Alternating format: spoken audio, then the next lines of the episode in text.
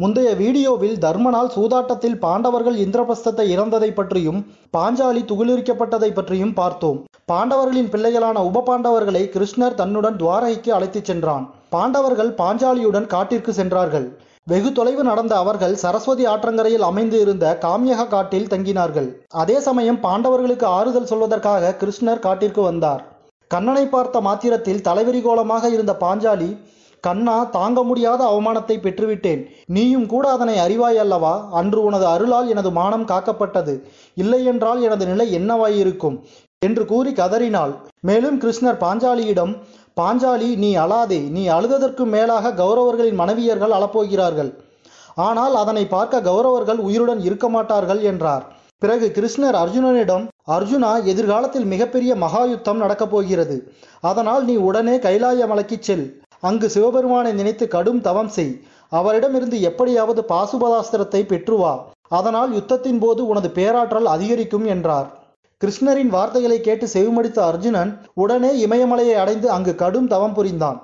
அர்ஜுனனின் தவத்தைக் கண்டு ஈசன் மகிழ்ந்தார். ஆனால் அதே சமயத்தில் பாசுபதாஸ்திரத்தை பெறக்கூடிய தகுதி அர்ஜுனனுக்கு உள்ளதா என்று சோதிக்க நினைத்தார் சிவபெருமான். அதனால் வேடுவனின் ரூபம் எடுத்தார் அவர். அதே சமயம் ஒற்றர்கள் மூலம் அர்ஜுனனின் தவத்தை பற்றி கேள்விப்பட்டான் துரியோதனன்.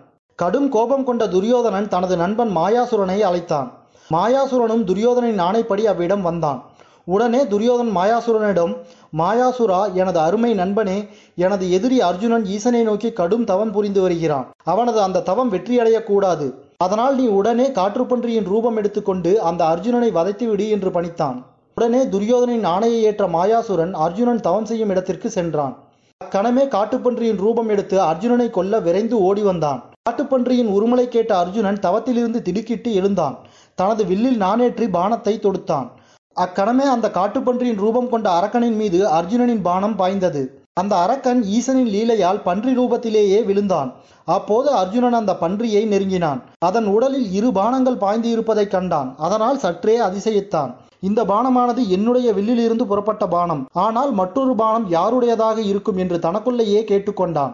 அப்போது ஒரு வேடுவன் அர்ஜுனனின் முன்னால் தனது பரிவாரங்களுடன் வந்தார். அவர் அர்ஜுனனிடம் அர்ஜுனா அந்த மற்றொரு பானம் என்னுடையது. உனக்கு முன்னாலேயே அந்த பானத்தால் இந்த காட்டுப்பன்றியை நான் தான் கொன்றேன் என்றார். ஆனால் தனது தனுர்வித்தையின் மீது அதிக நம்பிக்கை கொண்ட அர்ஜுனன் வேடுவனே இந்த உலகத்தில் இந்த அர்ஜுனனின் பானத்துக்குத்தான் வேகம் அதிகம். துரோண சிஷியனான இந்த அர்ஜுனனின் பானத்திற்கு நிகரான பானம் இந்த உலகத்தில் உண்டோ? அதனால் நீ அறியாமல் பிதற்றுகிறாய். எனது பானம் முதலில் பட்டே இந்த காற்றுப்பன்றி இறந்தது.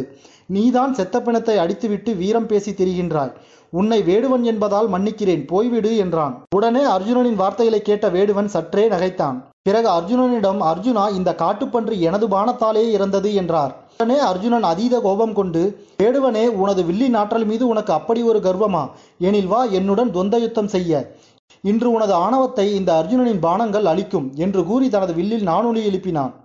அர்ஜுனன் வில்லிலிருந்து புறப்பட்ட நானொலி இடி போல ஒலித்தது. அது கேட்ட அந்த வேடுவனும் அர்ஜுனா வா மோதி பார்க்கலாம் என்று கூறி தனது வில்லில் நானொலி செய்தான். அந்த வேடுவன் வில்லிலிருந்து புறப்பட்ட நானொலியோ அர்ஜுனனின் நானொலியை மிஞ்சியது. அது கேட்ட அர்ஜுனன் சற்றே ஆச்சரியம் கொண்டான். அடுத்த வினாடி அந்த வேடுவனுக்கும் அர்ஜுனனுக்கும் இடையே கடுமையான துவந்த யுத்தம் தொடங்கியது.